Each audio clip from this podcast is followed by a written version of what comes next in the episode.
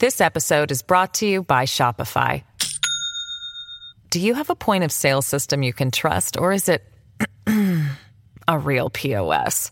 You need Shopify for retail. From accepting payments to managing inventory, Shopify POS has everything you need to sell in person. Go to shopify.com slash system, all lowercase, to take your retail business to the next level today. That's shopify.com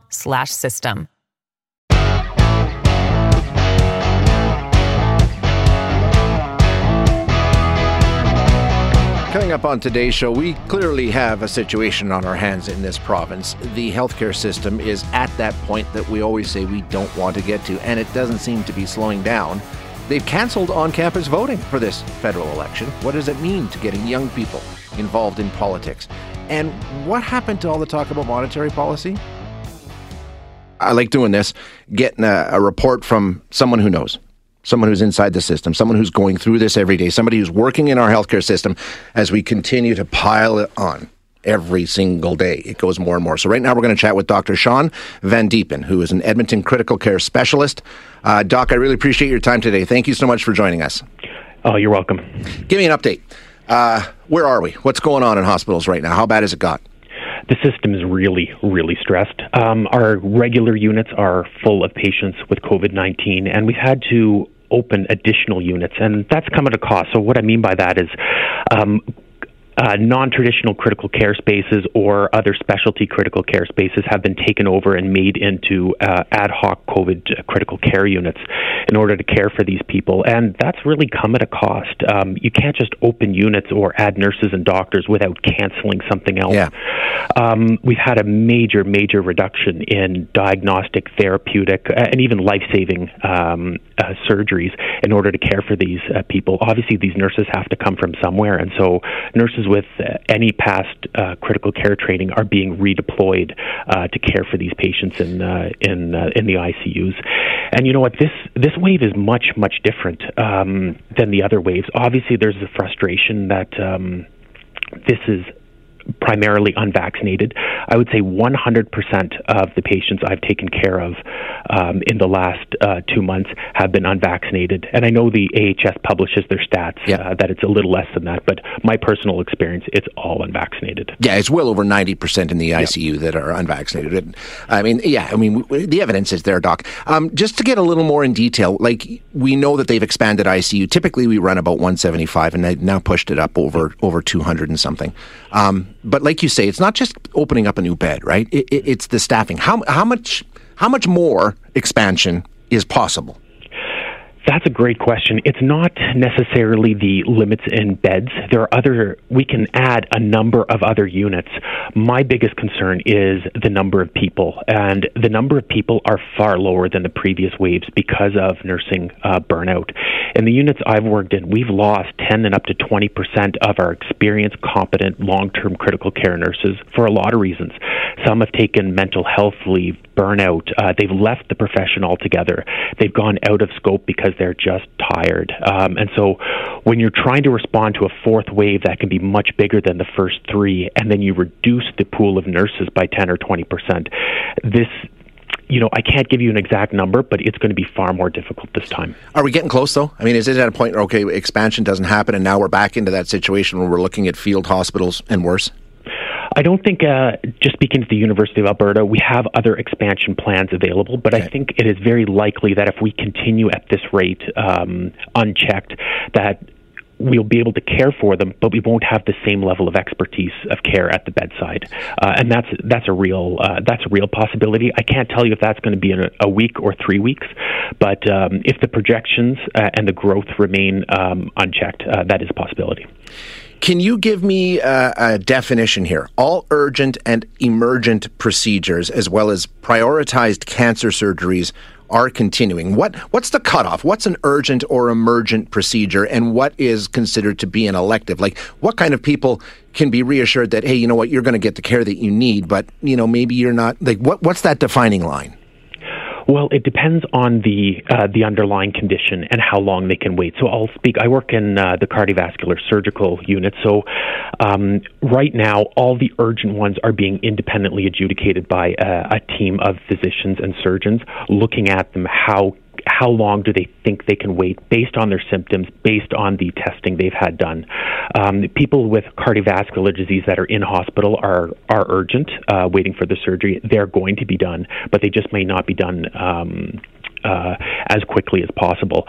Now, with that being said, there's still possibilities for uh, things to go wrong. I've personally taken care of patients that were thought to be well that have deteriorated to the point that they were no longer a surgical candidate, and I've also taken care of people that were previously well as a, as an outpatient, uh, but they had uh, their testing was delayed to the point where they were no longer a candidate for potentially uh, life prolonging or life saving surgery. So, you know, we do the best we can, but there's um, there's no guarantee that we're going to be able to get everyone done in. Um, in a timely fashion. Okay, last one, and then we'll let you get back to it. When we talk about you know COVID cases up, there's this many COVID cases in the ICU. ICUs are stressed, and we're pulling resources from other areas. We're talking about the healthcare system as one living entity, right? And all aspects of it of a hospital are affected by this, right? I mean, there, there, there's no ward that's untouched due to a resource shift or whatever the case may be. This affects everything that happens within the building you work in. Exactly. Yep. You. It's it's like robbing Peter to pay Paul. I mean, everything comes at a cost. Um, Doc, I appreciate your time. Thank you so much for joining us. You're very welcome. And thank you for the work you're doing. Keep it up. Appreciate it. Take care. Bye. That's Dr. Sean Van Diepen, who is an Edmonton critical care specialist. This episode is brought to you by Shopify. Do you have a point of sale system you can trust, or is it a real POS? You need Shopify for retail. From accepting payments to managing inventory, Shopify POS has everything you need to sell in person. Go to shopify.com slash system, all lowercase, to take your retail business to the next level today. That's shopify.com slash system. At Evernorth Health Services, we believe costs shouldn't get in the way of life-changing care. And we're doing everything in our power to make it possible. Behavioral health solutions that also keep your projections at their best? It's possible. Pharmacy benefits that benefit your bottom line? It's possible complex specialty care that cares about your ROI. It's possible because we're already doing it, all while saving businesses billions. That's Wonder made possible. Learn more at evernorth.com/wonder. Specialist.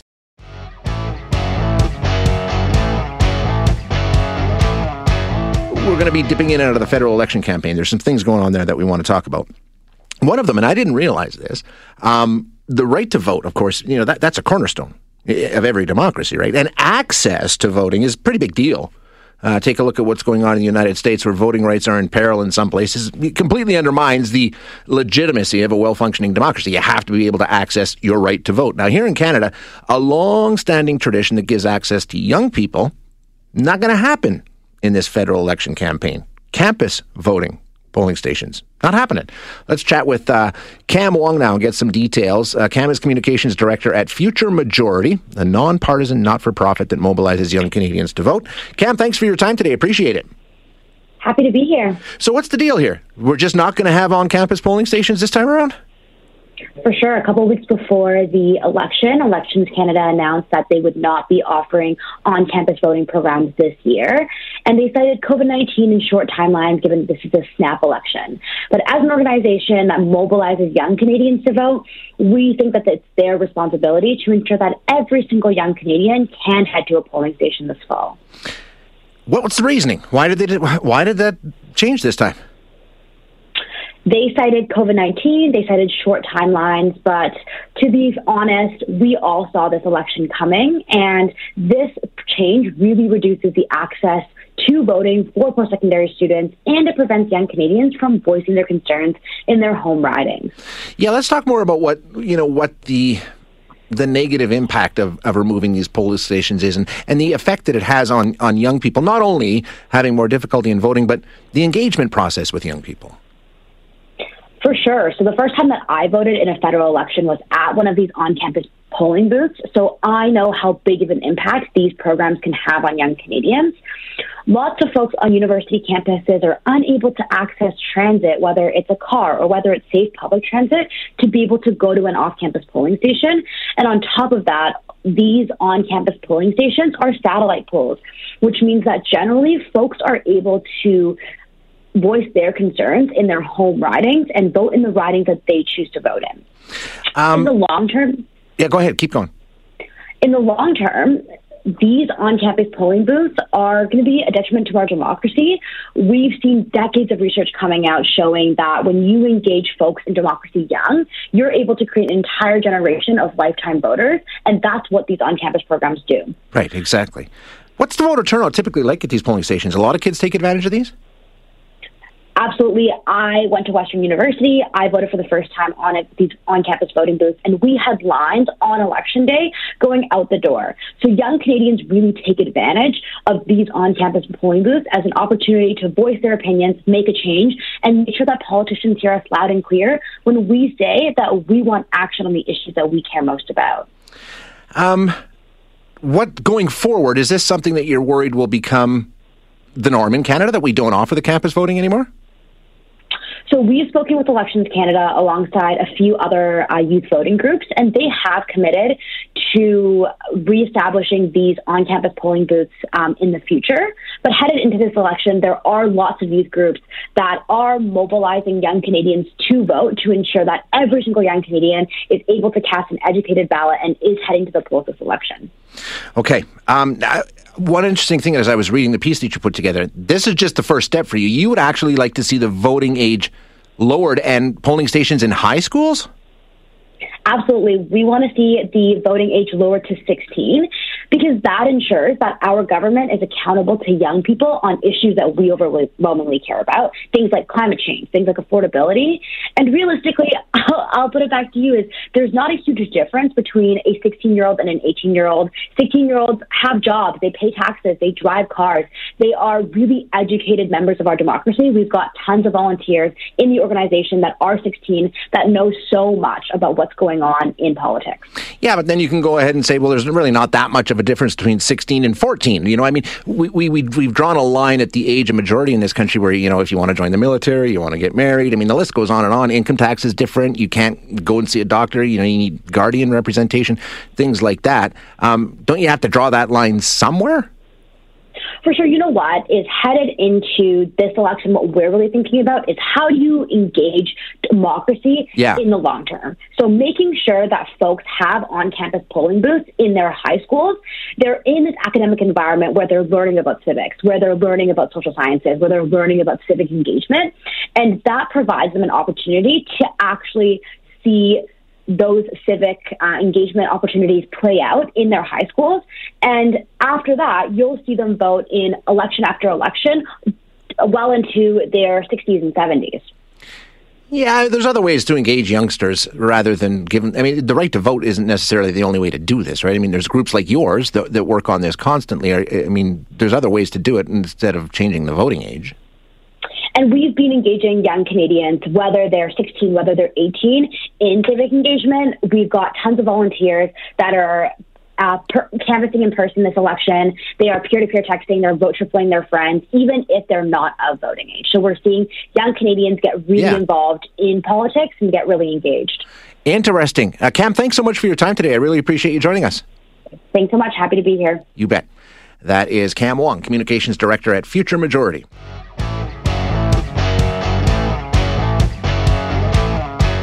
During each and every election campaign, something comes out that sticks. You know, whether the politician wants it to or not, typically they don't. And that's clearly the example in this case, I would think anyway.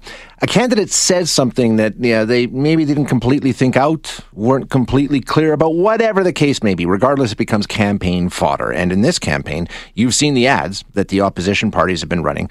Uh, Justin Trudeau saying, Forgive me if I don't think about monetary policy really is quite a statement from someone who wants to be prime minister of a G7 country, but there it is. He said it. Uh, but as we've talked about before, monetary policy isn't really a headline in this campaign. Spending is, but that's really as far as we're going on, you know, monetary policy, and that's alarming to a lot of people. So we're going to chat now with uh, Bill Robson, who is CEO of the CD Howe Institute. Bill, thanks for your time today. Appreciate you joining us. Uh, my pleasure. I, I, hope we'll be able to get something cheerful out of this. well, maybe we'll get some clarity, if nothing else. Um, when we take a look at you know monetary policy and where it fits into this federal election campaign, you know, as we're halfway through, StatsCan comes out with a couple of reports last week saying that you know what, monetary should be on the minds of Canadian monetary policy should be on the minds of Canadians right now, especially the leaders, because there's some things going on. What what what did those reports tell us? Well, the one that's uh, very, very much of a headline is the Consumer Price Index. Uh, it's uh, up close to four percent year over year, which is a very high number. I mean, that's the if you go back to the bout of inflation back in the 1970s, that was the kind of inflation rate that caused people to want wage and price controls, um, and it's uh, almost double the Bank of Canada's two percent target. Uh, the other one that really caught my eye was in the uh, uh, StatsCan's GDP report for the second quarter. that made a lot of headlines because there was a, a, a down downtick in real activity, which came as a bit of a surprise. Uh, but there was a huge increase in prices uh, during that quarter yeah. as well, uh, all through the economy. And so for me, th- this is you know, I, I, I'm I'm thinking that the Bank of Canada is pretty serious about hitting its two percent target, but there's no question they're missing on the upside, and maybe it's time for us to be looking at some of the things that are causing that to happen. So, so when we take a look at that, you know, for the average listener out there, and for me, to be honest, why do I care? I mean, what what does it mean to me? You know, what? I, how does this hit me in the pocketbook? Well, when the consumer price index is up nearly 4% year over year, people are noticing it when they go shopping. Yeah. Uh, you're seeing it on the supermarket shelves.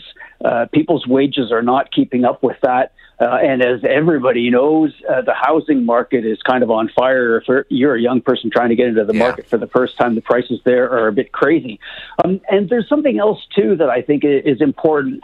Um, and and economists tend not to talk about this so much, but I think it's just a common sense thing. We all use weights and measures in our daily lives. We check the temperature before we go outside. If you're measuring something, if you're cooking, if you're doing carpentry, whatever it is, we rely on all of these units of measurement that we use to stay the same over time. And money is a little bit like that as well. And the, one of the things that is very uh, makes makes people very unhappy about inflation is that money stops being a reliable measure. Uh, we're not really at that stage now, but if inflation continues to run way above the Bank of Canada's target, people start to get that feeling like things are getting a bit unhinged. What's happening? Why are we seeing this kind of inflation that we haven't seen in a long time and where it's getting into that area where you start to get a little concerned?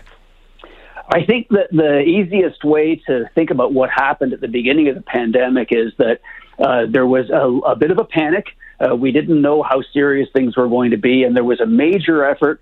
Uh, we know that government spent a lot of money, uh, and also the Bank of Canada started to push a whole lot of money out into the financial system just to make sure that everybody who was trying to hoard cash uh, that there was going to be enough.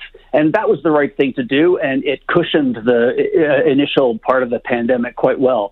Um, the problem is, at some point, you got to start withdrawing that uh, because the economy is recovering, people are starting to spend, and as and it's a, it's a fine balance to try and withdraw it at, at the at the right pace.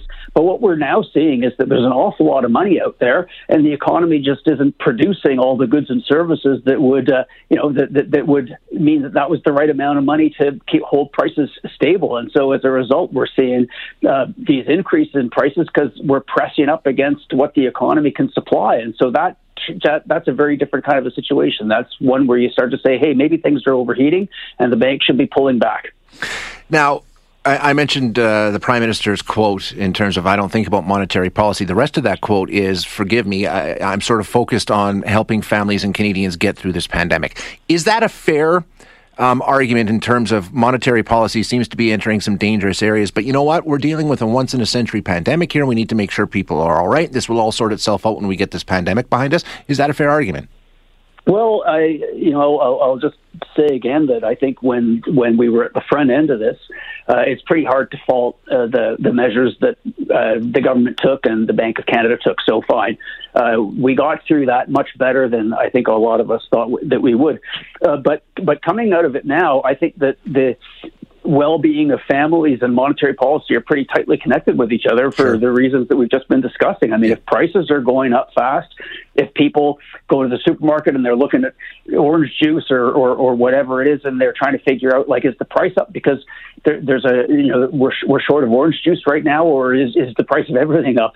Uh, that's when it starts to uh, become a real pocketbook issue for people. And as I said earlier, you begin to feel a little bit like, hey, I, if I'm thinking about retiring, if I'm thinking about saving for something in the future, uh, I, I I have to be confident that money is going to hold its value. I can't uh, uh, to run the risk that uh, in in 20 years' time this dollar is going to be worth nothing. So I think that the, the it's it's a it's not correct to separate those two things. It is very much of a well-being of families issue, and the thing that's really critical right now. There's a deadline coming up right after the election. Uh, the government of Canada, the Bank of Canada agree on this inflation target, and I think that it's a good thing for the government to be thinking about renewing that target and and keeping us on the path that's served us so well for so long, uh, rather than letting inflation run too hot and then maybe giving people a sense that they don't care. Last one uh, before I let you go. None of the parties are really talking about monetary policy, at least what I would recognize as monetary policy. They're all talking about spend, spend, spend, spend, spend. I mean, the Conservatives give a nod to paying off the deficit in 10 years, kind of a thing, without really a clear plan on how they're going to do it. I mean, they're all in on this, all of them. Yeah, we're in a populist period of history where people seem to be very much in the here and now. You know, what's the what do I want in yeah. the next few minutes? And uh, that's that's a problem for monetary policy because in the short run, easier monetary policy feels good. I mean, interest rates are lower right now. The Bank of Canada is buying government debt to try and keep long-term interest rates down, and so they're kind of abetting this uh, these deficits and, and this run-up of debt. Um, but if you do too much of that for too long, you get inflation, which nobody wants. And so uh, we do need that longer time horizon. And uh, at the moment in this election campaign, we're not hearing a lot about it. Uh, what I'd like to see is a little bit of a commitment that once we're through this patch, uh, we're going to be getting back to some of the, you know, uh, committing to a low inflation rate, which uh, is something that we've benefited from for a long period of time, and you don't throw that away lightly. Yeah, and I know a lot of listeners agree with you. Um, thanks very much, Bill. Appreciate your time this morning. My pleasure. Thanks for listening today. To hear any of our other interviews, you can find them wherever you find your favorite podcasts. And if you like what you hear, don't forget to rate and review us.